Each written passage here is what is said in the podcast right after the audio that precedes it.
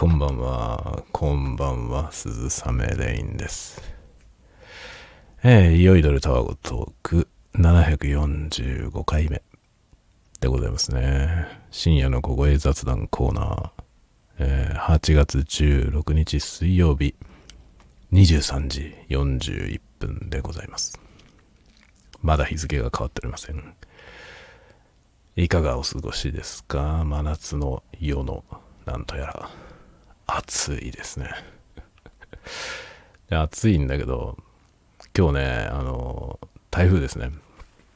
皆さんのところは台風はどうでしたでしょうか？結構、えー西の方はなんか大変だったじゃないですか。っていう感じで台風自体はですね多分今16日の夜中、えーもうすぐ17日になるところなんでおそらく今日本海を北上しているのではないかなと。思われますが次第に、えー今僕が住んでるところは北海道ですけど北海道の方に近づいてきていておそらくですねまあ台風はまだ遠いと思うんですけど台風の、えーパワーに刺激されたえ前線なり低気圧がですね荒れ狂っております。まだ台風本体は来てない感じですけど雨降ったりとか、まあ、風が結構強かったりとかしておりますね今日は。で雨降って風が強いと雨降り込んでくるんでちょっとね窓開けられない感じなんですよね。で今ねちょっとうっすら開けてみましたここの窓ね。でちょっとこの状態でね喋ってみようと思いますけど途中で風がすごかったらちょっと窓閉めたりとか しながらやろうと思いますね。で今日は、えー今ねガーデンルームでね雨降ってたら雨の音入りながら喋ろうかなと思ってあのセッティングして持ってったんですけどガーデンルーム結構湿度が高くて今窓閉めてるのでちょっとね暑い暑いというか、まあうん、居心地が非常に悪いということで諦めて部屋に戻ってきました。なのでちょっとセッティングがねそのままガーデンルームでやろうと思ったセッティングのままなので今日は Zoom の M3 マイクトラックを使って iPhone で録音しているという状態です。一応ステレオステレオモードでステレオモードで撮ってますね。90度のステレオにしております。このマイクは90度120度が選べてでマイク本体でレコーダーもついているのでレコーディングできるんですけどマイクでレコーディングした音は後からステレオ感を変化させることができるという。まあなかなかすごいですね。MS タイプという録音のされ方がするので、まあ、ステレオって普通は LR なんですけど LR じゃなくて M と S、ミドルとサイドと。という感じで録音されましてでそのブレンド具合を変えることでステレオ感を変化させることができるというまあそういうちょっと特殊なレコーダーがついております。が今 iPhone につないで USB でね USB マイクとして使ってるのでえー適当にミックスされた音になっていますね、えーこれは今90度のステレオサウンドになってます。まあこのマイクはねあのショットガンタイプのマイクなのでちょっと離れていても今少し離れましたけど離れてても割とあのマイクに近い感じの音がね収録できるというメリットがあります。ちょっとなんか酒でも飲みつつ喋ろうと思いますね。ちょっとね普段とセッティングが違うので距離感が違いますのであれですけどね音の感じがだいぶ違うかと思いますが。うわやりすぎた。ちょっと今ねいい感じの音を取ろうと思って無理な姿勢でジンを注いだらですねグラスの半分ぐらいまでジンが入っちゃったね。これにトニックウォーターを入れるけどちょっとすごいすごい割合のジントニックができるわこれ。めちゃくちゃ濃い、えーめちゃめちゃ濃いですよ今日のジントニックは。トニックこれしか入れられないもんな。やばいなこれ。泥酔モードになる可能性がありますね。酔いどれタワゴトークじゃなくて泥酔タワゴトーク。もはやタワゴトを喋ることもできないんじゃないかというそういう感じになってまいりますがね。今日はねもうねえーぼやき。あの酔いごれぼやきトークです。何をぼやくかというとですねついさっきえー収録をしてました動画の。で、昨日ね、昨日の夜、動画制作難しいっていうタイトルで、英語で喋れないっていうね。なんだなんだ何の音だ盛大に多分風がすごいんだな多分外ですごい音がしてるねそうそれね。そう。昨日ね743回のやつですね。743回目の動画制作が難しいというタイトルで喋ったやつ。あの時にねあの ASMR のロールプレイが、まあ、上手にできないと。いう話をねしたんですよ。で今日それのリベンジマッチをやってました。でうまくいったのよ。ああなんかいいのが撮れたんじゃないの？っていうね。でそれを PC に取り込んだわけですよ。そしたらですね失敗していたんですよね。何を失敗したのかというと、えーカメラの設定をねこれもねいつの話だったかな。えーっとね739回とかぐらいかな。うん。アナモルフィックレンズ買ったあたりの話です。でちょっとシネマティックな感じにしたいとか言ってカメラの設定もねちょっと見直してみようかなみたいなこと喋った回がありましたね。その後ね結局いろいろ失敗し続けたんですよ。撮影。でなんかアナモルフィックレンズのテストしに行った時とかはあのジンバルにねこのマイクが載せられなかったとかいう話もしてたわけですよ。なので音声と動画を別撮りして合わせるという編集作業をやるのが久しぶりだったんですよね。今日。それでね。で編集自体はもう明日やろうと思ってとりあえず取り込んでで設定だけね。ファイルの設定だけして寝ようかなと思ってやってみたらですねなんと音声と映像が合わないんですよ。同期できないんですよ。あれ？と思って。なんでかな。あのですねフレームレート。カメラのフレームレートを変えてしまったのでレコーダーの方もそれに合わせて変えなきゃいけなかったんですよフレームレートを。でも変えるの忘れてそのまま撮ってしまいました。なのでレコーダー側のフレームレートが 29.97NTSC の29.97ですね。でカメラ側は24シネマティックにしようと思って 24fps にしたんですよ。なので本当はレコーダーも24。24ND というモードがあるんだよね。24フレームのノンドロップフレームというね、タイムコード設定があるんですよ。それにしておいて撮らなきゃいけなかったんですよ。ところが、ミスりました。ミスったよね、完全に。で、これミスってる音声データを、まあ、カメラと映像とね、無理やり同期する方法は一応なくはないんですよ。手動で頑張って合わせる。っていうのはなくないんですけど、すげえ大変なんだよね。あの、今までね、僕はこのタイムコード同期をする前は、あの、手動で同期してたんですけど、その時はね、あのランドマークになる音を入れてたんだよね。撮り始めのとこでバーンって手叩いて、でそれ映像にも撮ってっていう感じでね。で、カメラの音声はカメラの音声で録音して、それとは別に録音、あのマイキングした音も撮ってというね。なので、どちらにもそのパンっていう音が入っていて、しかも映像にはその手を叩いてる絵も入ってるという感じだったんで、そこに合わせて同期するっていう感じで手動で合わせてたんですね。で、タイムコード同期をし始めてからそれやらなくなったんですよね。そんなことしなくてもぴったり合うから。で、今回のやつは、まあ、極めて合わせにくい状態なので、やってできないことはないけど、もうもうすごい労力なんでめんどくさいからもう一回撮ります。明日もう一度撮影をするという。さすがにこの同じネタを4回目なんで今回ね。4回目っていうかね、あの、4日目っていうことになりますね。で、今まで3日分ボツなんで、で、1回につきテイク4、5回撮ってる感じですね。だから30回ぐらい、足掛け30回ぐらいこのね、ロールプレイやってんだよ。だから、もう大丈夫だよ。今日うまくできてるから、明日はできるでしょう。で、多分10分ぐらいのね、短い動画になります。すごく短いのにします。そんな長くやってもね、うん、あんま上手じゃないし。そんな長くやってもしょうがねえなってことで。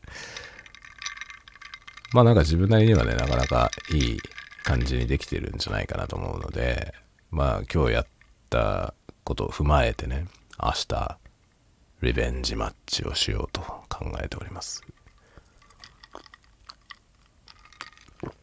いやもう本当にね、失敗は成功のもととはよく言ったもんですね。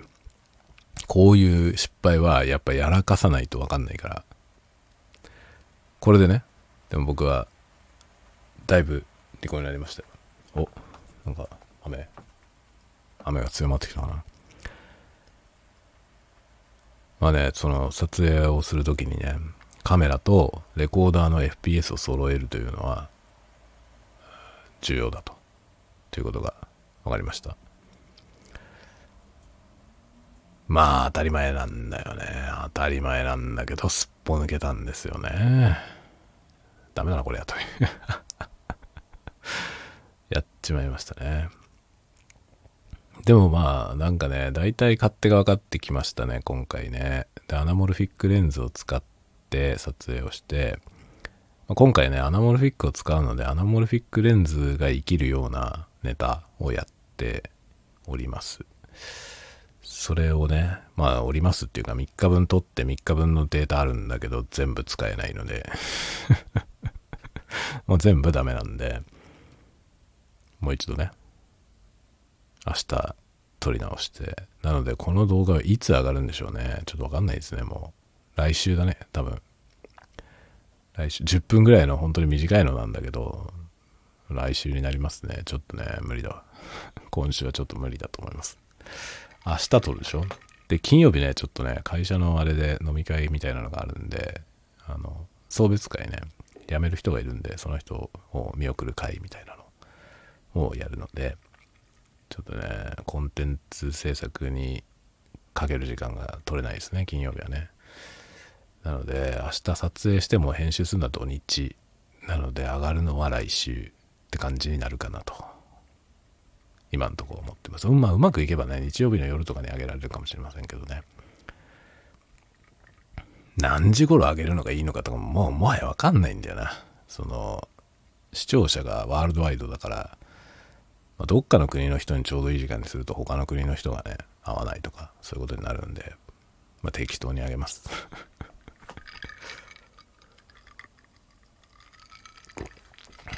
まあ、ちょっとね、ほんとね、いろいろ大変なんだよ。なかなか思うようなものが作れてない感じがありますね。まあでも大体勝手が分かってきたので、このこのラインナップでね、やろうかなと思ってます。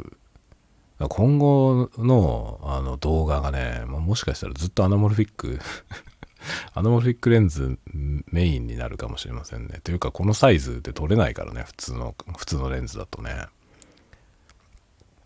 これが結構いいんじゃないかなと思いますね。横長の画面でね。あんまり ASMR でそういうことやってる人はいないんだけど、ASMR でこれはちょっと向いてんじゃないかなと、個人的には思っていて、視界が横に広いっていうのがね、いいんじゃないかなと思いますね。まあ、寝るときぼんやり見るのにいいと思います、とても。で、それで今回はね、あの、眠気を誘うようなコンテンツをね、作っているので、まあ、今週末ぐらいにはアップしたいなと考えております。雨降ってるね。雨が降ってきたんで、窓閉めて寝なきゃいけないなと。閉めると閉めたで暑いんだよね。しかもなんか湿度がものすげえ高いからね。不快ですね。とても不快指数が高いよね。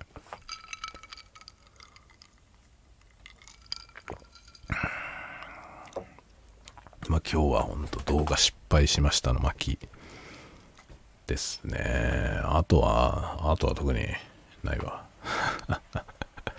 あとは特にないっていうか、まあそう、あのね、まあ、YouTube ね、相変わらず YouTube 見まくってるんですけど、あの、YouTube でね、また、あの、6ヶ月、6ヶ月で流暢に喋れるぜみたいな英語のやつあったんで、それを見てみたら、それはですね、あの、その人がね、なんか、オンライン授業のコースみたいなのをやってて、まあ、要するにそれの会員を募集する目的でね、作ってる動画なんですけど、非常にね、あの、まっすぐな、真摯な人で、えー、嘘を言わない 人ですね。よかったですね。とても好感が持てました。あの、6ヶ月、6ヶ月で、ね、流暢に喋れるようになるよ。あの、speak English fluently って言ってるわけですよ。で、でも、ちゃんと説明するんですよ。6ヶ月であなたはどうなるのかということをね、ちゃんと説明してるんですけど、フルエントリーというはどういうことなのか。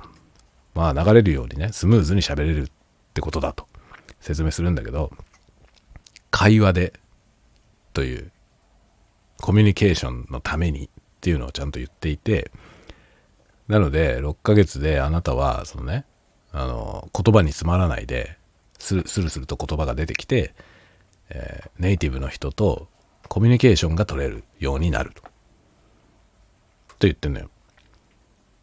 で、例えば、あの、映画とかテレビ、テレビをね、テレビ番組を、スラスラ聞いて、そのね、あの、 native English の、ネイティブと同じように喋れるっていう意味ではないと。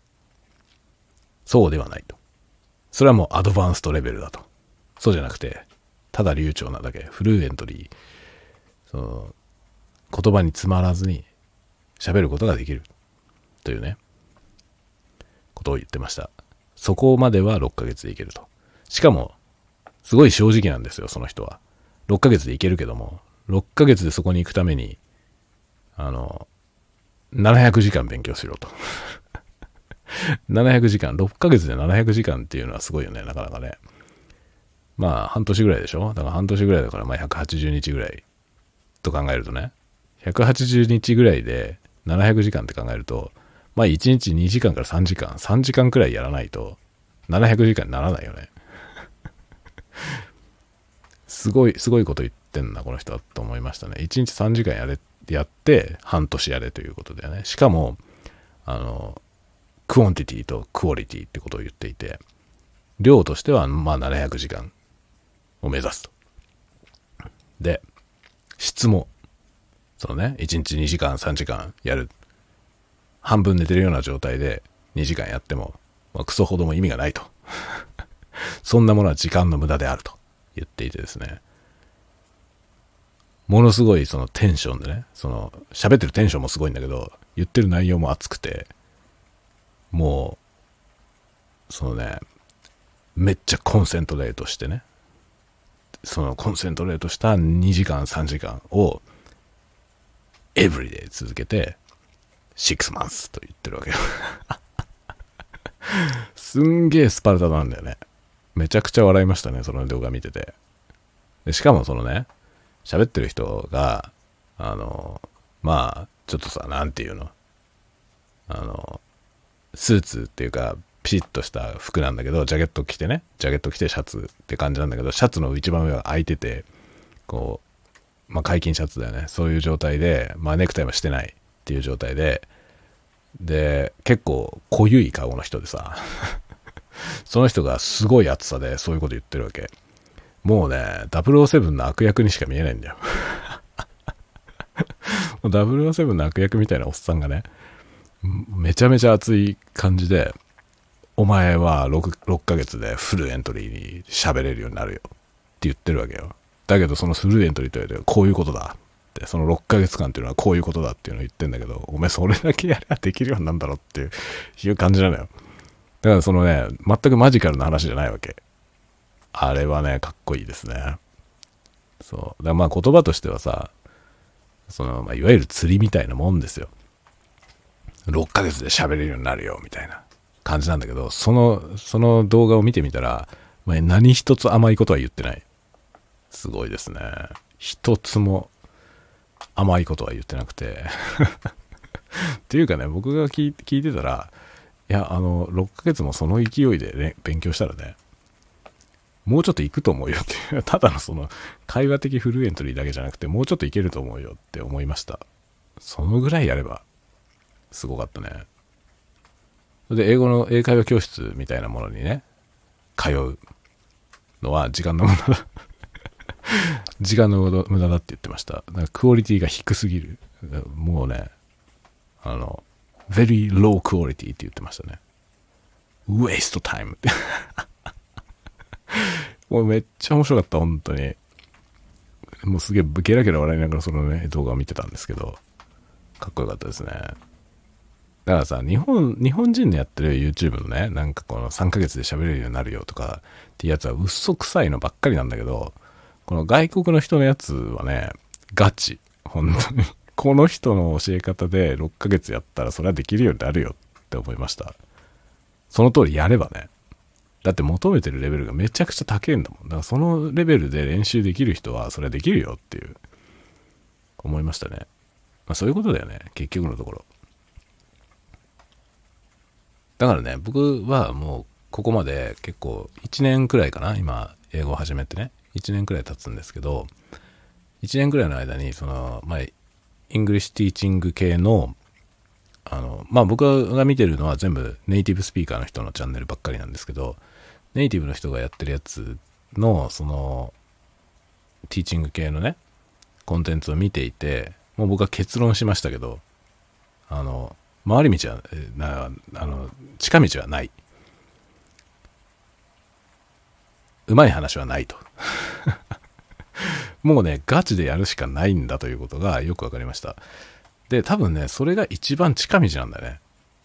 そのものすごい泥臭い方法でやるっていうのが一番近道で、で、結局僕はその、そういう方法でずっとやってんだけど、もう目に見えて上達するんですよね。それは本当にね、あ、こういうやり方をするしかないんだなって思いました。だけどそれが一番効果がある。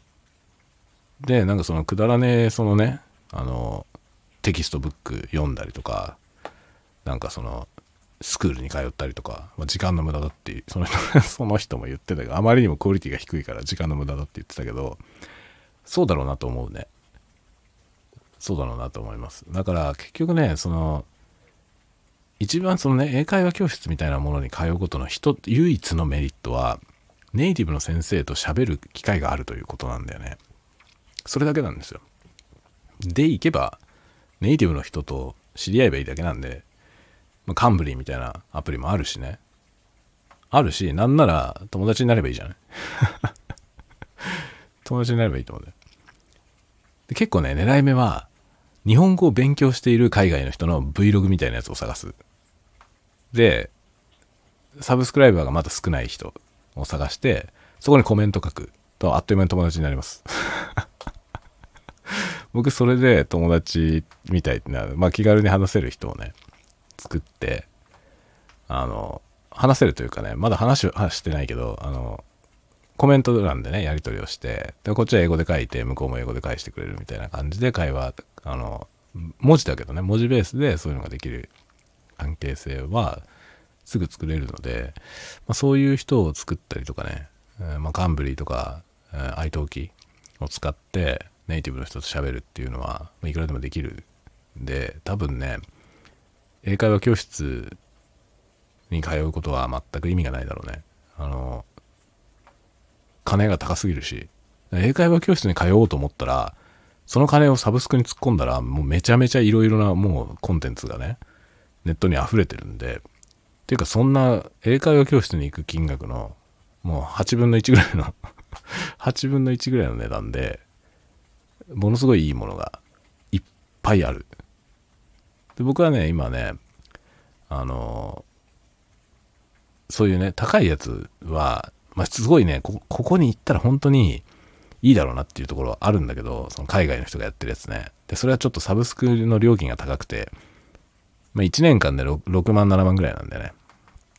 でも、間違いなく1年間6万円その人に払ったら、まあ、絶対喋れるようになるだろうな、とは思うのよ。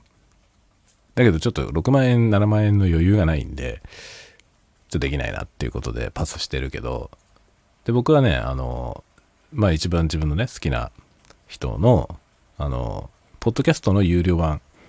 その人はね、ポッドキャストでほとんど全てのコンテンツを無料で出してるんだけど、その無料で喋ってるやつ、結構長いコンテンツを喋ってんだよね。誰かと、誰か呼んできて対話したりとかしてるやつをずっと流してるポッドキャストやってくれてるんですけど、それのね、プレミアムコースってやつ、月額4ドルかな？だから今600円くらい。その月額600円くらい払うと、そのね、プレミアムコースの、プレミアムに入ってないと聞けないコンテンツが聞けるんですけど、そのその中でね、その会話の中に出てきた、まあ、イディオマティックな表現とか、なんかコロケーションとか、そういうよく使う言い回しみたいなやつを解説してくれるのよね。文法的に解説してくれる。そのエピソード何番何番の中身をね、解説しますみたいなやつをプレミアムコースでやっていて、で、それは PDF もあるわけ。そのプレミアムで喋ってる内容は PDF もあって、で、その発音のテストだったりとか、あと、えー、文法のテスト。途中が抜けててね。で、その埋める、穴埋めみたいな問題がついてたりして、で、答えは、その、えー、ポッドキャスト本編を聞けばわかるみたいな感じになってるやつがあってね。それだけ、はい、払ってます、僕は。今は。月額600円くらい、その人。その人に。てかもう半分ね、それはプレミアムコンテンツを聞きたいのは半分で、残りの半分はその無料コンテンツのあまりのクオリティの高さに、まあそれ、それをもう見せてもらってるから、もう喜んで600円ぐらい払いますっていう感じですね。っていうのをやってますね。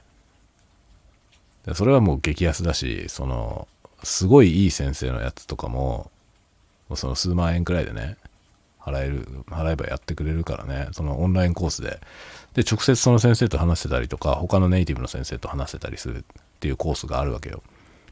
そういうの1年ぐらいやった方が、まあ、そこら辺の英会話教室に通うよりもはるかにいいよね。だってはるかに安いし。英会話教室とかってね、通ったら普通になんか月額1万円とか1万5千円ぐらいはかかるじゃない。安くても。そしたら年間で6万円なんて安いよね。年間6万円ってだって月額5000円だからね。1ヶ月5000円で行けるような英会話教室なんかないよね。そう考えると、もうネットでコンテンツを探した方がいいよ。明らかにその方がいいですね。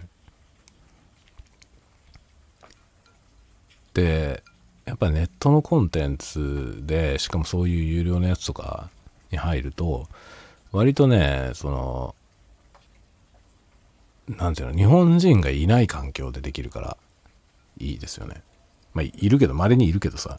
だけど、日本人ばっかりのところじゃないからね。で、結局、英会話教室みたいなとこ行ったら、周りの人みんな日本人でしょ。で、まあ、いろんなレベルの人がいるしね。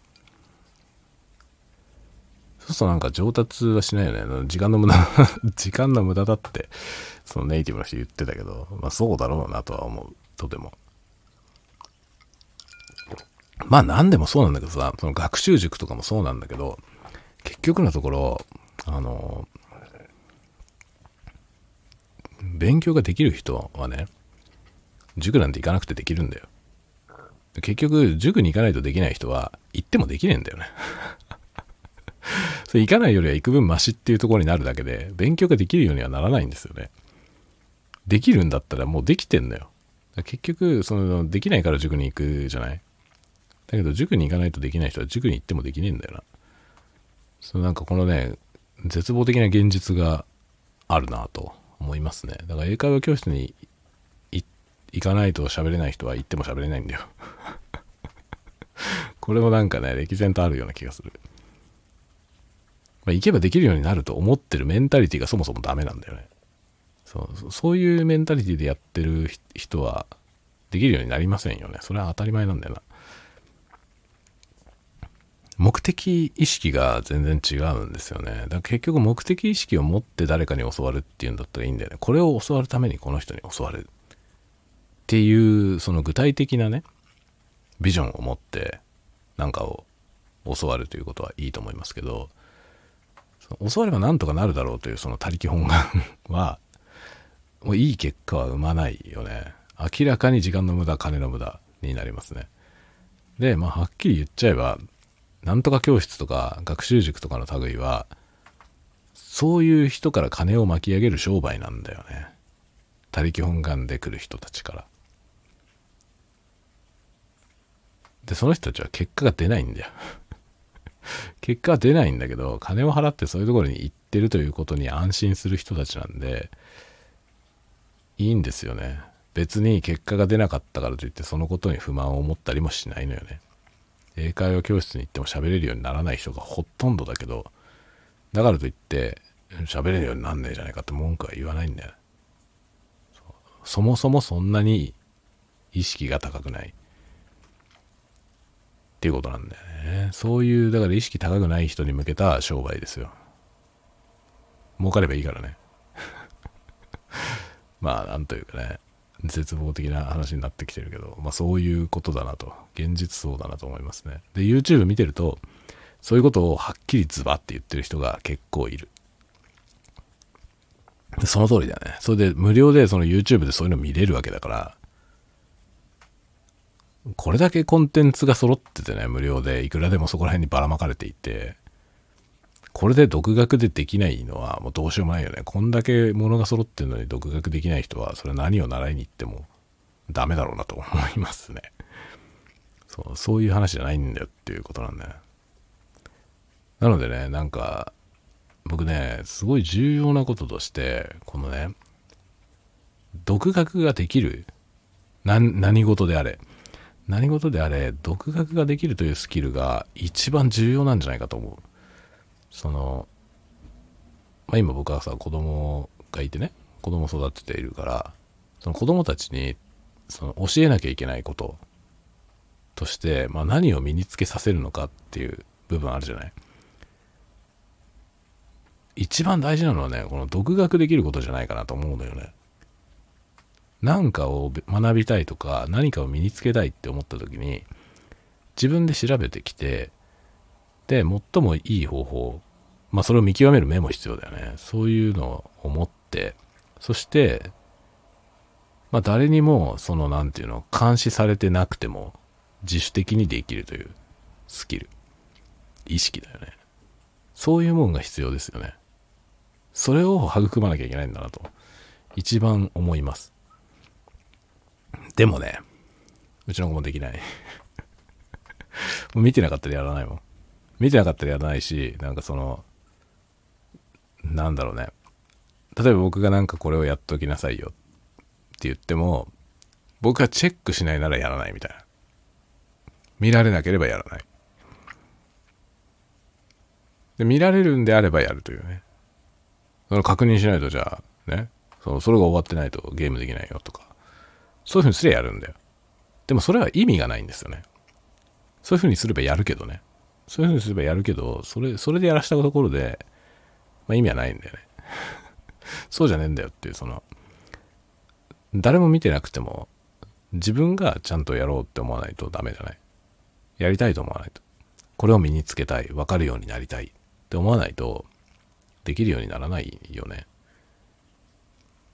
それはね、非常にそう思いますね。で、そこをさえさ、もうクリアしてしまえばね、別に今時、そのなんていうの、ここの学校に行かねばこれを勉強できないみたいなことって、まあほとんどないと思うんだよね。ものすごいその、ニッチでものすごい高度な話になるとね、例えば国内の大学とか、まあ国外も含めて、あそこの大学に行ってこの先生に教わらないとこれは勉強できないみたいな領域はね、なくはないと思います。なくはないと思うけど、大部分そんなことはないよね。ほとんどのことはさ、勉強できるじゃない、今。むしろなんか、できるよ、ほとんどのことが。まあ、今すごいいい時代だと思うんですけど、教材なんて無料のものがいくらでもあるんだよね。だから、YouTube が偉大なのはここなんだよな。あの、今、Twitter がね、x.com とか言って、あの、某、某じゃないけど、あの人、マスク、マスクさんがさ、イーロン・マスクさんが土地狂ったことを始めたじゃないですか。で、なんか収益化できるようにしたみたいなんだけどね。その収益化できるようにした結果、まあ、日本だと、あの、金ばらまき系 10万円あげますみたいな。リツイートで10万円あげますみたいな、バカみたいなさ、本当に、底辺みたいなアカウントが乱立して、めっちゃ増えてるじゃない、今。結局ね、その、インプレスに応じて金払うっていうことになったわけよね。ツイッター。まあ、X だけど今。そういう風になったので、結局あの、サブスク、ツイッターのサブスクあるじゃない？ツイッターブルー。今なんていうのあれ、X ブルー。その X のあの、認証マークもらえるあのサブスクあるでしょ？年間1万円くらいのやつ。あれを払うことによって、自分のインプレに応じて、要するに自分のツイートが見られた数に応じて、収益化されるわけよね、あれ。で、そういう風にしたから、その、リツイートで10万円みたいなバカみたいなやつがさ、みんな金欲しいからリツイートするじゃない。で、結局10万円なんて安いもんなんですよ。あれ、収益化すれば。だからあんなアカウントばっかりになってるじゃん。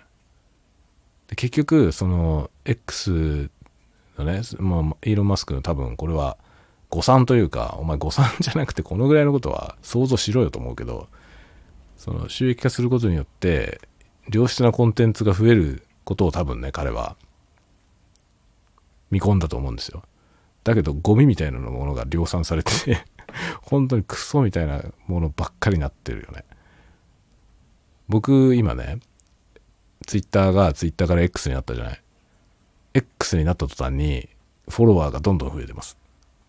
なんでかというと、僕のことをフォローしてきてる奴らは、ほぼ金ばらまき系。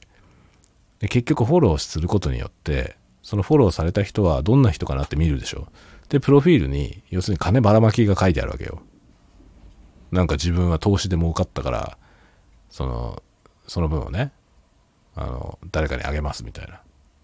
アホみたいなこと書いてあるわけ。そんなこと信じるアホはもう、もうおしまいだからさ。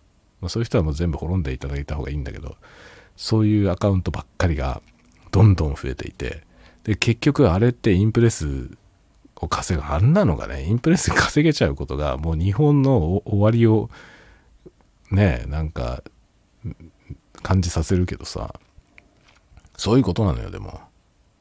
次元の低い、ああいうコンテンツが、今、要は、せっせとみんなリツイートするわけでしょ？その10万円が欲しいからね。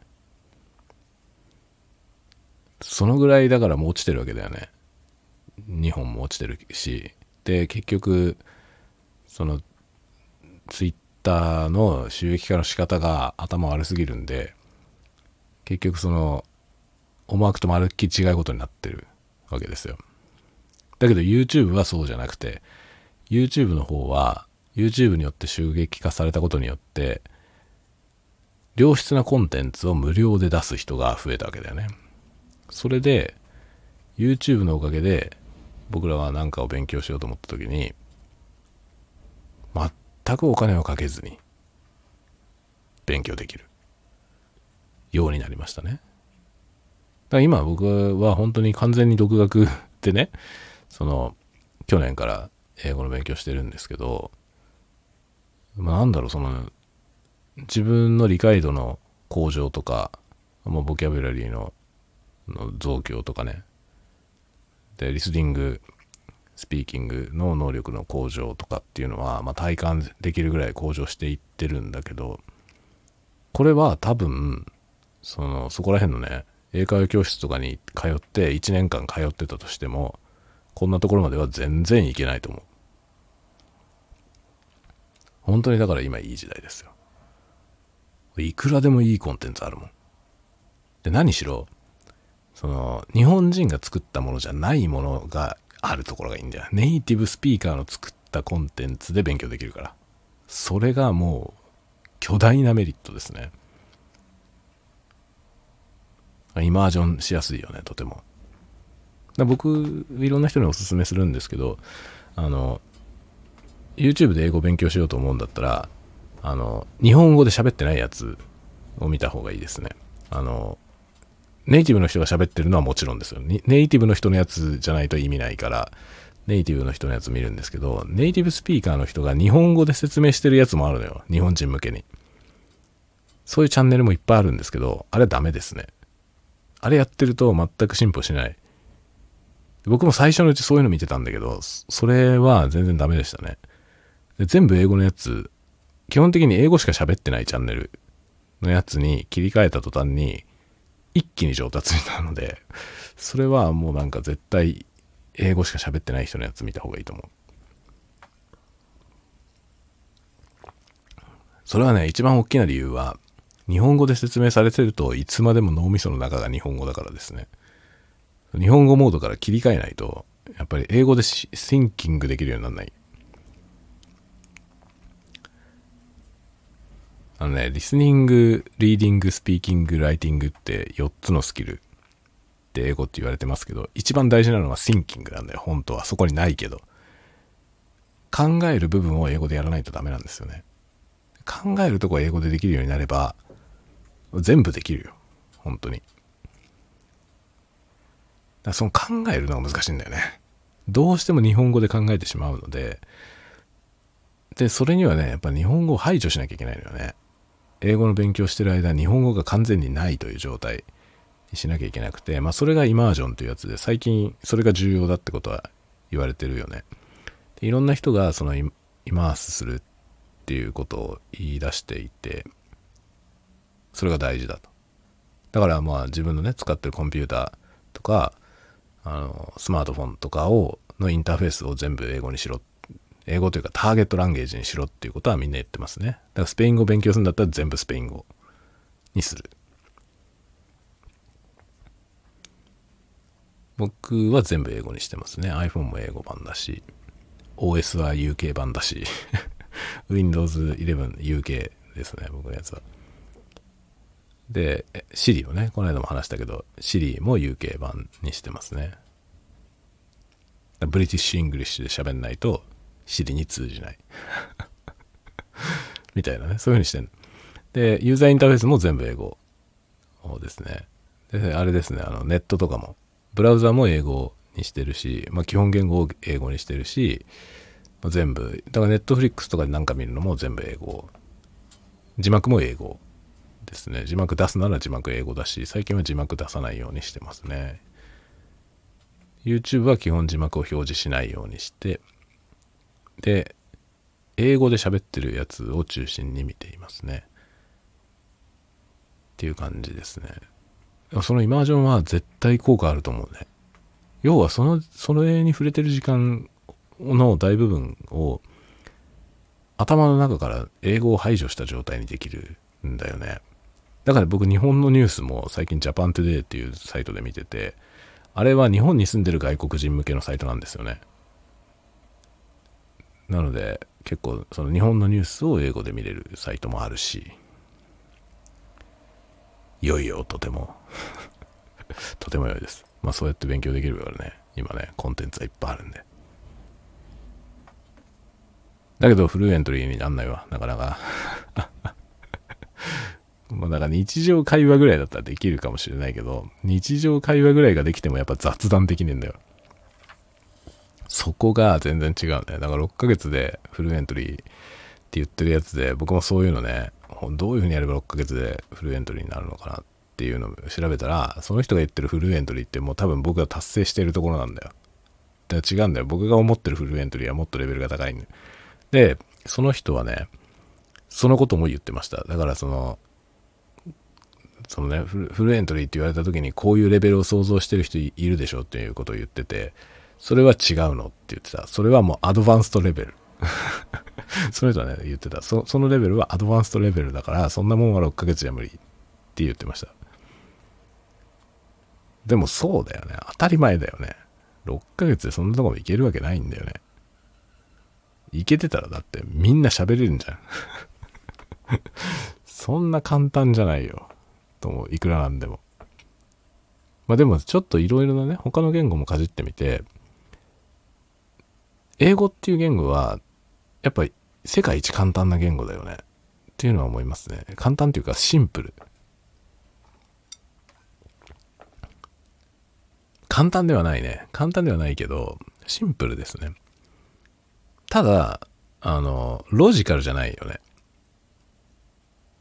で、それはね、あの、英語ネイティブの人たちも、その、なんでこんなバカみたいなことになってんのみたいな ことは言ってるコンテンツを作ってる人はいますね。英語のスペリングが終わってるみたいなコンテンツを全然その英語を教育するチャンネルじゃないのをやってる人がね、言ってて面白かったね。なんでこんなに一貫性がないんだということをその人は言ってましたね。同じ綴りなのに発音がまるっきり違うっていうのが、まあ、大量にあるみたいな ことを言ってたり、まあ、全然一貫性がないっていうことに文句を言ってる人がいましたね。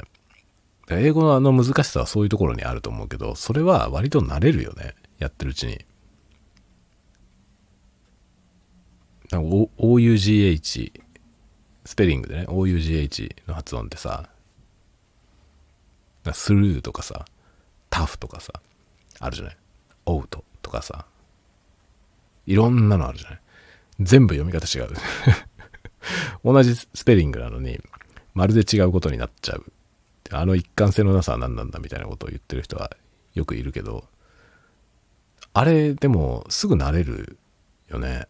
一貫はしてないんだけどさ、結局やってるうちに慣れて別に大丈夫になるのよね。その一貫してないとこが英語の難しさだと思うけど、あとは発音だよね。発音が、その、日本人にとっては難しいよね。なぜなら日本語よりも発音が多いからだね。だから日本語にはない発音がいっぱいあって、それを言い分けないと通じないというのが難しいですね。日本語はだからそこのところがすっごいのよ。なんという柔軟な言語かなと思うけど、日本語ってものすごい雑な発音でも通じるんだよね。音が少ないからさ。似たような音であれば通じるんだよね。すごいよね。だから L と R の区別もないからさ。ラとラが同じでしょ。日本人だったらどっちの発音を聞いてもラって聞こえるじゃん。だから多分、日本語よりも発音の多い言語から日本語を学べば、日本語っていうのは割とマスターしやすいと思うね。音は。ただし、その日本語変態すぎて 日本語はあまりにも変態すぎて、理解できないと思うけど。言語としては日本語って難しいですよね。めちゃくちゃ難しい。文化と紐づいてるけどね。その僕日本語の難しさってコンテクストがめちゃくちゃ重要だってことだと思いますね。文脈。文脈が違うと同じワードが別の意味になるでしょ。これはめっちゃ難しい言語だと思うね。説明できないもん。それを海外の人に聞かれた時に説明できないよね。そこまでの話の流れがどうかによって、その次に出てきたそのワードの意味が変わるんだよね。それは難しいよね、めちゃくちゃ。ねえ。ノーサンキューの意味でいいですって言ったりするじゃん。いいってなんだよって いいって何なんだよ。グッドじゃねえのかよっていうね。ノーサンキューの意味で、いや、いや、僕はいいです。なんだよ、僕はいいです わけわかんないよね。本当日本語ジャパニーズ難しすぎるだろうと思うけど、だからジャパニーズは本当、その文脈を読む。まあ、日本人って空気読むっていう文化だからね、空気読む、言ってないことを察するとかさ、そういう文化なんで、これは難しいですよね。もうそもそも言語の問題じゃないよね。言語の裏にあるものを察しないといけないから、これ、日本語を学ぶのって多分もうクソ難しいと思いますね。それこそネイティブじゃないと理解できないことがいっぱいありすぎると思う、ジャパニーズは。でも音は少ないから喋るのは簡単。本当に。だから発音が、日本語の発音がそんなに上手じゃない外国人の日本語でも、日本人は全部わかるよね。だって許容範囲がでかいからさ、あ、そういう感じの音で来たんだったらこれだろうって想像できるじゃない。だその、そこら辺がほんと楽だよね。でもその、英語なんかはさ、だからね、その、例えばサシ、サシスセソとさ、その th の音は違うじゃない Thank you はサンキューではないじゃん。日本語だったらどっちだってサンキューじゃん。どっちでもサンキューでしょ？だけど、そこが違うと違う音になっちゃうじゃない？向こうではね。ライスとライスとかもね、違う音になっちゃうじゃない？日本語でカタカナでライスだったらどっちだってライスでしょ？ライスでもライスでもどっちでもライスですよね。それで言われても日本人はどっちもライスってちゃんとわかるじゃない？ラリルレロのラで、アユエオのイで、さしすせその巣ですってわかるじゃない？そのザルっぷりはすごいですよね。ジャパニーズは。だから、その発音に関するシビアさみたいなものが全然ないよね。日本語。だって50音しかないからね。文字はさ、死ぬほどあるんだよ。漢字とか意味不明なぐらいたくさんあるんだけど、音は50個しかないからね。そこが全然違いますよね。だからアルファベットは26個しかないんだけど、でも音がものすごいいっぱいあるんだよね。日本語よりたくさん。だけど、フィンランド語とかは、英語よりも音が多いんですよ。だからフィンランドの人の英語って完璧なんだね。僕フィンラ、フィンランド人が英語喋ってるの聞いててもネイティブと何も差がなくて、聞き分けられないんですよ。この人の英語ってネイティブと何が違うんだろうって思うぐらい、めちゃくちゃネイティブな音なんですよね。でもそれはそれもそのはずで、フィンランド語は英語より音が多いから、フィンランドの人は英語の発音が全部自分の国の言葉にあるんだよね。そうするとさ、自分の国の言葉のこれと同じ音ってなるから、ネイティブフィンランド人はさ、そのフィンランド語にある発音は全部できるでしょそしたら英語のものはそれより少ないから、簡単に喋れるわけだよね。だからやっぱ発音、その母国語の発音とそのターゲットランゲージの発音がどういうその方眼関係になってるか、ベン図ですよね。ベン図で重なってるっていうね。それが、だから全部自分の国の言葉の中に含まれていたら、発音としてできない発音がないから、もう習得するのにかかる時間はもうもっと短くなりますよね。で、英語なんてシンプルな言語だから、だからヨーロッパの人が英語を学ぶのは多分そんなに難しくないんだろうなと思いますね。ジャパンから学ぶのはちょっとハードルが高いよね。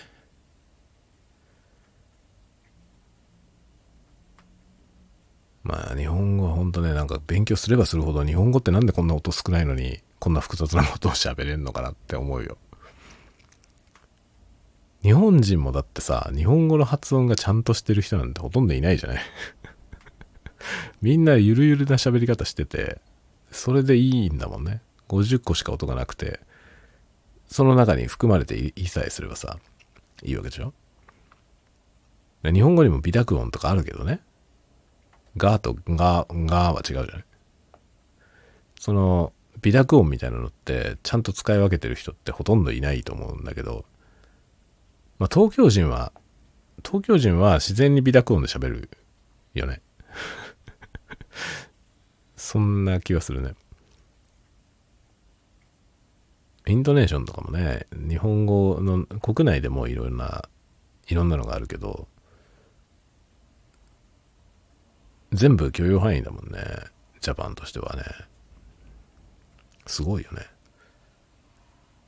日本語っていうのはなんかすごく音に関してはめっちゃルーズな言語だなと思いますね。だから難しいんだよな。うん、多分、どの国の言葉を勉強しても、日本人はその細かい音を聞き分けることが苦手だし、ね、その発音の違いとかさ、も聞き分けるのが苦手だよ。だって日本語だったらね、日本語だったらあってなっちゃう音がさ、あいうえおのあになっちゃう音が、英語だとさ、発音記号で7つぐらいあるでしょ。7つか8つ。あるでしょ。全部日本語だったらあだもんね。どれで来ても日本人にはあって聞こえる。すごいね。なんちゅう言語だろうと思うね。なのになんであんな字が多いの？ほんとすごいよね。音が少ない分字をいっぱいにしたのかな。というか音が少ないからコンテキストなんだろう、きっと。文脈で物事を意味が変化するみたいなことしないと音が足りないからさ、結局単語の数とかも増やせられないというかね、増やせないから、一つの同じ音、同じ音にいろんな意味を当てはまえざるを得ない。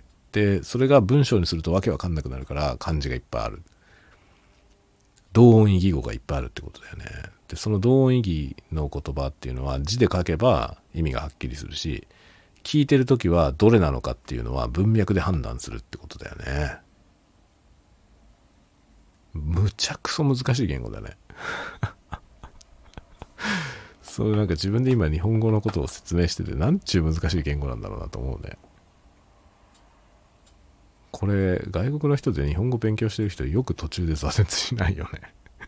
僕自分が海外の言葉を勉強してこんな言語出てきたら挫折するね。そんなの無理じゃねって思う。音がそれしかなくてさ、全部これとこれとこれとみんな同じ音なんですけど、みたいな。じゃどうやって判断すんだよって、文脈で。えーってなるよね。なんでだよって、別の言葉にしろよと思うじゃん。まるっきり違う意味なんでさ。なんで別の言葉にしねえんだよって多分思うよな。ジャパニーズすげえな。いや、ほんとね、語学、僕英語勉強し始めてから、自分が日本語のネイティブスピーカーであるということをすごく意識するようになったんですよね。で、日本語のネイティブスピーカーって、やばいよ。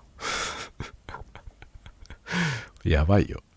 ものすげえスキルだと思います。このレベルに多分外国人で日本語をこのレベルになるのは無理だと思うよ。本当に。日本語って難しすぎるわ。本当言語として。文化としてもなんか特殊だしね。ジャパンは。すっごいなと思いますね。音が多い言語は日本人にとってはすごく習得しづらいよね。中国語なんて無理だもん。僕中国語講座みたいなやつ見て絶望しました。中国語難しすぎて。まずね、そのなんか発音の、この、この言葉とこの言葉の発音のね、違いを言い分ける練習みたいなやつやってたのよ。中国語講座でね。見たんだけど、僕が聞いてもどれも全部同じに聞こえるんだよ。先生は違うものとして喋ってんの。ね、例えば1番はこう、2番はこうって言ってんの。だけど、1番も2番も3番も全部同じに聞こえるんですよ、僕には。いいみたいな。いいみたいな音が、いい、いい、いいみたいな。全部同じに聞こえんだよ、僕には。なんだけど違うんだよ。違う発音ですって言ってんの。なんだけど違う発音だって言われてもどこが違うのよっていうね。本当に英語の、英語のこれとこれが違う音ですっていうのはわかるの聞いたら。違うよね、確かに。日本語にはどっちの言葉もないけど、音もね、どっちの音もないけど、でも、これとこれが違う音ですっていうのはわかる。フとザーが違うとかね。フとザーが違うでしょあの、th の音もさ、濁るのと濁んないのがあるじゃない。で、そういうのの違いとか、10と10の違いとか、ね、あるじゃない。それはわかるのよ。それは、英語のその、そういう違いは聞けばわかる。英語でなんかこれとこれの音が違いますって言われて、それ聞いて聞き分けられないことはまあないですね。あの音はいっぱいあるけど、あとかあやとかいっぱいあるけど、それは聞けばまあなんとなくわかる。スタッフとスタッフとかも違うじゃない。その違いは聞いて違うってわかる。だけど、中国語のやつは何にもわかんなかった。全部同じに聞こえる。しかも同じような発音がいっぱいあんのよ。それが全部違うって言われて、嘘だろうと思いましたなんか7つぐらい聞かされて全部違う音だって言われても、えーってなって。全部地位に聞こえるけど みたいなね。で僕はそれで絶望して、まあ、中国語っていうのは僕にはできないと思いました。無理だと。本当はね、中国語は喋れるようになりたいんですよ。何しろ中国語を母国語としてる人っていうのは世界一多いからね。中国語ができたら喋れる人間がめちゃくちゃ増えるんで、中国語はできるようになりたいと思うのよ。だけど、できる気がしないんだよ。あまりにも難しくて、絶対無理だろうと思いますね。中国語は難しすぎるな。だ結局今英語を勉強してるけど、僕はその次に勉強するとしたらフィンランド語をやりたい。フィンランド語なんてやったところでね、フィンランド語の話者なんてめちゃくちゃ少ないから、から日本語の話者よりももっと少ないから、フィンランド語を勉強することなんてほぼほぼ意味はないんだけど、だけど僕はフィンランド好きだから、フィンランド語できるようになりたいなと思いますね。フィンランド語の語感も好きだし。フィンランドまた変な国だよね。その、変な国っていうと語弊があるけど、そのフィンランド語っていう言葉もめっちゃ変な言語ですよ。なんでだろうと思う。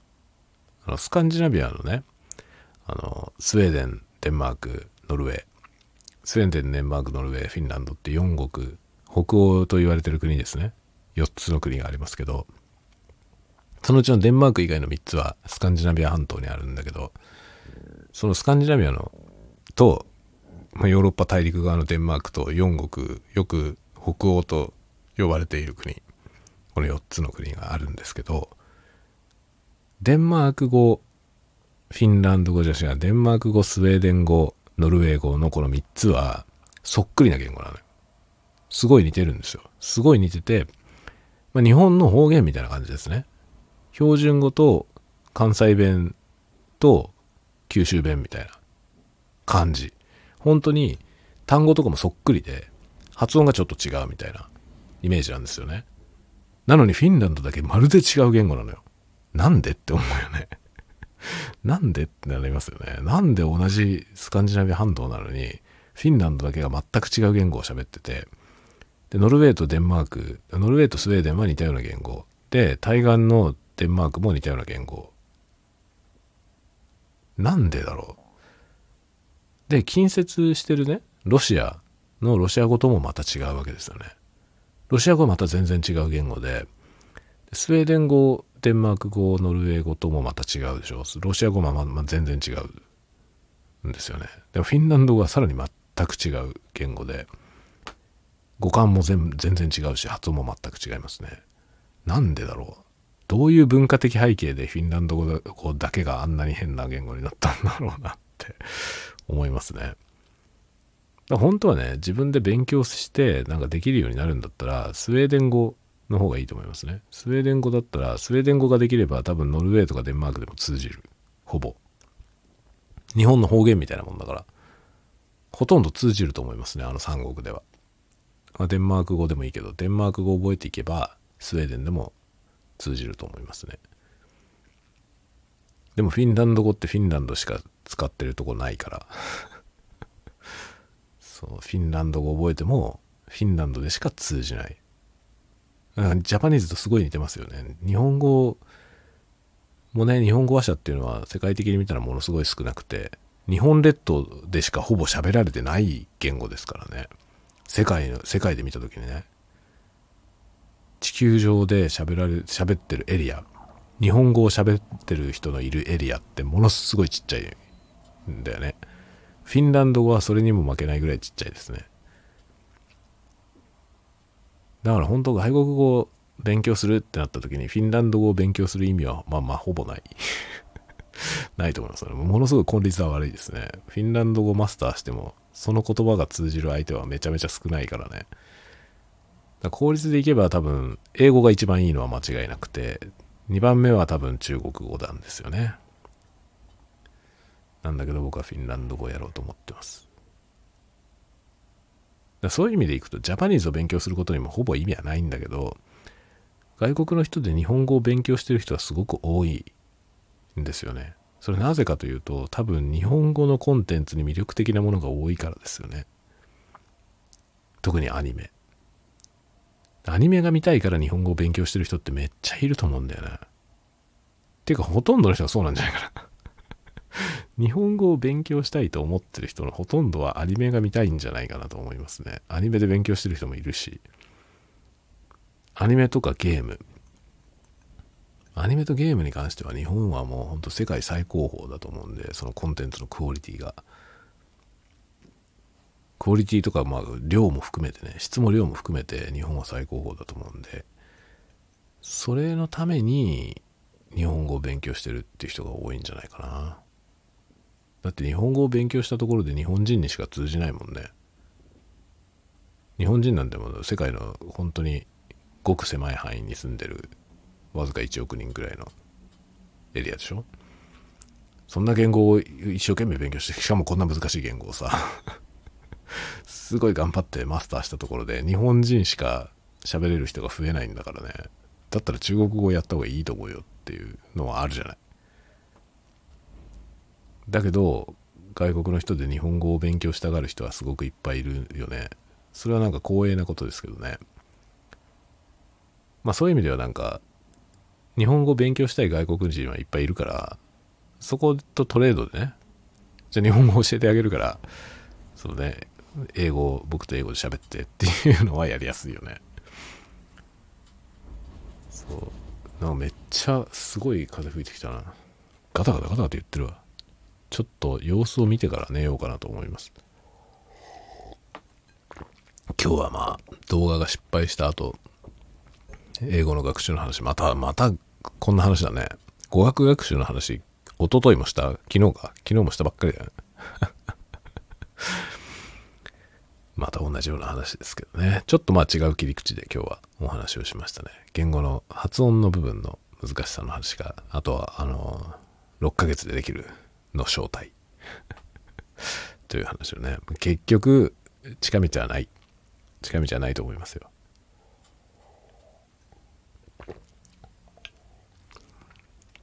いやー本当にね雑談できるようになりたいわ。この酔いどれタゴトーク English version をできるようになりたいですね。これはでもね advanced level だよね。これを日本語じゃない言語でやろうと思ったら多分どの言語でやるにしてもその言語の advanced level にならないとできないと思いますね。 intermediate ではできないよね。僕は今ね、多分英語の能力としては、あの、中の下だと思うんだよね。 intermediate の下のクラス、あの、B1 っていうとこですね、多分。最初、ビギナーから始まって、A1 から始まって A1、A2。で、その次は B1 なんですよね。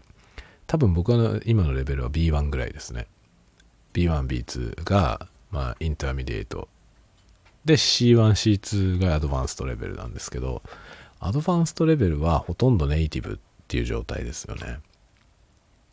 A2 ぐらいが多分ね、普通に会話ができるレベルですね。多くの人はそこら辺を目指していく感じだと思うんですけど、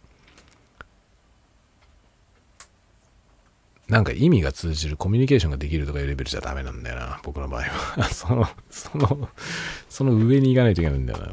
何しろ、適当に雑談したいからね、次から次に思いつくままに喋るということができるようになりたいんだよ。僕はでもね、それを指してフルエントって言うと思ってたんだよね。滞りなく喋れるっていうことね。でも滞りなく喋れるっていうのは、意思疎通ができるって意味で使われてるんですよね。それはなんかネットでね、そういうフルエントリーっていうことを言ってる人たちの、フルエントとはどういうことかっていう、その定義を聞いていたら、どうも僕が思ってるほど高度なことは求めていない。ということが分かってきましたね。なるほどと思って。だからそこら辺をね、履き違えたまま、あの、コンテンツを見ているとね、その特に教育系のコンテンツを見ていると、まあ、ズレがあるから不満につながっていきますね、きっと。フルエントって言ってたのにフルエントになんないけどって思っちゃうよね。違うんだよ。そもそも彼らの言ってるフルエントとはどういうことなのかっていうのが。で今日見た人はね、それをちゃんと説明してたんだよね。僕が言ってるフルエントっていうのはこのレベルのことであって、あなたが思ってるそれはアドバンストだよって、って言ってたから、そうやって言語化してる人は初めて見ました、今日。ああと思って、これははっきり言ってる人がいると思って。ね、すごかった。でも本当ぜひ、皆さんもね、YouTube を活用して何でも勉強してみてください。何でも勉強できるから、本当に YouTube。数学勉強しようと思っても YouTube でできますよ。数学を勉強するんだったら予備のりさんがいいですね。予備のり匠っていう、予備校のノリで勉強するっていうチャンネルやってる人いるんですけど、予備のりたくみさんっていう人がいるんですけど、その予備のりさんの YouTube がめっちゃくちゃ面白い。あのね、数学とか物理とか、数学とか物理の授業をやってる。本当にね、黒板に書いてやってる。予備校の先生、あの人予備校の先生もやってたことあるのかな？かなと思いますが、今今は完全に YouTuber なんですけど、予備校のノリでって言って、まあ、黒板に説明書きながらやるっていうスタイル。本当にね、予備校の先生みたいな感じでやってますね。あれ見れば、数学、数学わかるよ。めっちゃ教えるの上手。予備のりさんのやつぜひ見てください。ギャグのセンスとか終わってるけど、ギャグのセンスは終わってんだけど、その終わってるギャグもやみつきになりますね。見始めるとね。そのすっごい寒いギャグ やっぱりそれがね、面白かったらダメなんだよ、もはや。ああなってくるとね。いかに寒いギャグをするかっていうところが、もう期待されているよね、彼はね。まあ冒頭にね、なんか一発ね、しょうもないギャグをやるんですけど、それがもうなんか期待ししてしちゃいますね。いかにどうしようもないやつをやってくれるか、みたいなね。で、数学はめっちゃわかりやすいです、彼のやつは。なんか僕は大学行ってないからさ、その大学の数学をね、あの、匠さんの、その予備のり匠さんの YouTube で勉強してるんだけど、本当に超わかる。今まで本でね、いろいろ読んで勉強してて、まあ、線形代数とかね、まあ、本で読んで勉強したんですけど、めっちゃよくわかる、本当に。匠さんのやつ。だから YouTube あれば、本当に YouTube があれば何でも勉強できるよ。みんな活用してください、ぜひ。僕は YouTube プレミアム入ってます。プレミアムでお金払ってますけど、で、今度値上がりするとかいう案内が来ましたけど、いいよ、いくらでも値上がりしていいよ。僕は今のね、サブスクの金額が2倍になっても全然余裕で払います。YouTube プレミアムは。YouTube にはものすごいお世話になってるから。で、それがね、クリエイターに還元されていくんであればもう本望です。いくらでも払う。おかげでだってね、すげえコンテンツを見せてもらってますからね。で僕、四六時中 YouTube 見てるもんね。結局僕はほとんどの映像コンテンツは YouTube なんだよ。YouTube と Netflix しか見てないんですけど、そのまあ、Netflix は多分全体の2割ぐらいなんで、8割は多分 YouTube 見てますね。だからもう YouTube プレミアムは必須。値上がりするとか言ってるけど別にどうでもいいですね。1280円だったかな？月額1280円になりますみたいなの来たんだね。今までいくいくらだったかも全然知りませんからね。どこでもいいです。月額5000円って言われても払う。本当に。YouTube はいくら払っても全然僕にとっては惜しくないですね。だって YouTube しか見てないからほぼ。で、しかも僕の今学んでいること、独学でね、いろいろ学んでいることとかって、ほとんど YouTube から得てるものなんで、YouTube のおかげで僕はなんか充実していられる。やばいね。依存度がやばいけど、そういう感じなんでね、YouTube プレミアムではいくらでも金払うね。いくらでもつったらちょっと語弊があるけどさ。でも1280円になりますみたいな値上がりのね、やつが。で、値上がりが許容できない人は、なんか9月までかな？に解約してくださいみたいなメールが来ましたけどね。んなもんいくらでもいいよ。全然余裕で払う。僕が今まで加入したサブスクで満足度が一番高いのが YouTube プレミアムですね。YouTube プレミアムはもうないとやってられない。本当に。僕はもう何しろめっちゃ YouTube 見るから、これに広告が入ったら無理だもん。こんなもん広告ね、スキップするまで待たされる間の時間が本当にもったいないから、そんな余裕で払うね。まだ月額5000円ぐらいまでだったら普通に払いますね、僕は。っていう感じですね、YouTube。だから YouTube とアマプラもね、なんか値上がりって言ってたんで、アマプラは値上がりするんだったら年間契約に変えようと思いますね。今月額で払ってるけど。で月額だと、いくらだったかな ?600 円？になったのかな ?500 円が600円だったでしょ？そうすると年間で7200円でしょ？で、年間契約だと5900円なんだよね。4900円が5900円になったんですよ。って考えると、5900円と7200円は結構でかいよね、差が。そう考えるとね、年間契約に変えようかなと思ってます。アマプラも解約できないね。アマプラ、アマゾン何かと使うんでね。で、プライムに入ってると無料配送だったりするからね。それはもう結構大きなメリットなんで。まあ、アマプラ、アマプラとネットフリックスと Google、Google というか Yahoo、Yahoo じゃねえや、なんだっけ、YouTube はやめないですね。ディズニープラスという NEXT は加入してたけどやめちゃいました。ちょっと、あの、割に合わない 割に合わなくなってやめちゃいましたね。という、なんでこんな話になったのかよくわかりませんが、こんな話でございました。1時間15分も喋ってるので、そろそろ終わりにしようと思います。というかね、多すぎたジンによって僕はベロンベロンに酔っ払って いて、もはや足がね、感覚がないから、このまま立ち上がれるか分かりません。今椅子に座ってんだけどね。椅子から立ち上がってベッドに行かなきゃいけないんですけど、まあ、ベッドは同じ部屋のこうロフトベッドみたいになってんで、上に登んなきゃいけないんですけど、そこまで行けるのか 怪しいですね。まあそんなぐらいで、また、ぜひ次回のタワゴトークにおいでくださいませ。では今日はこの辺で失礼しようと思います。おやすみなさいおやすみなさい。おやすみなさい。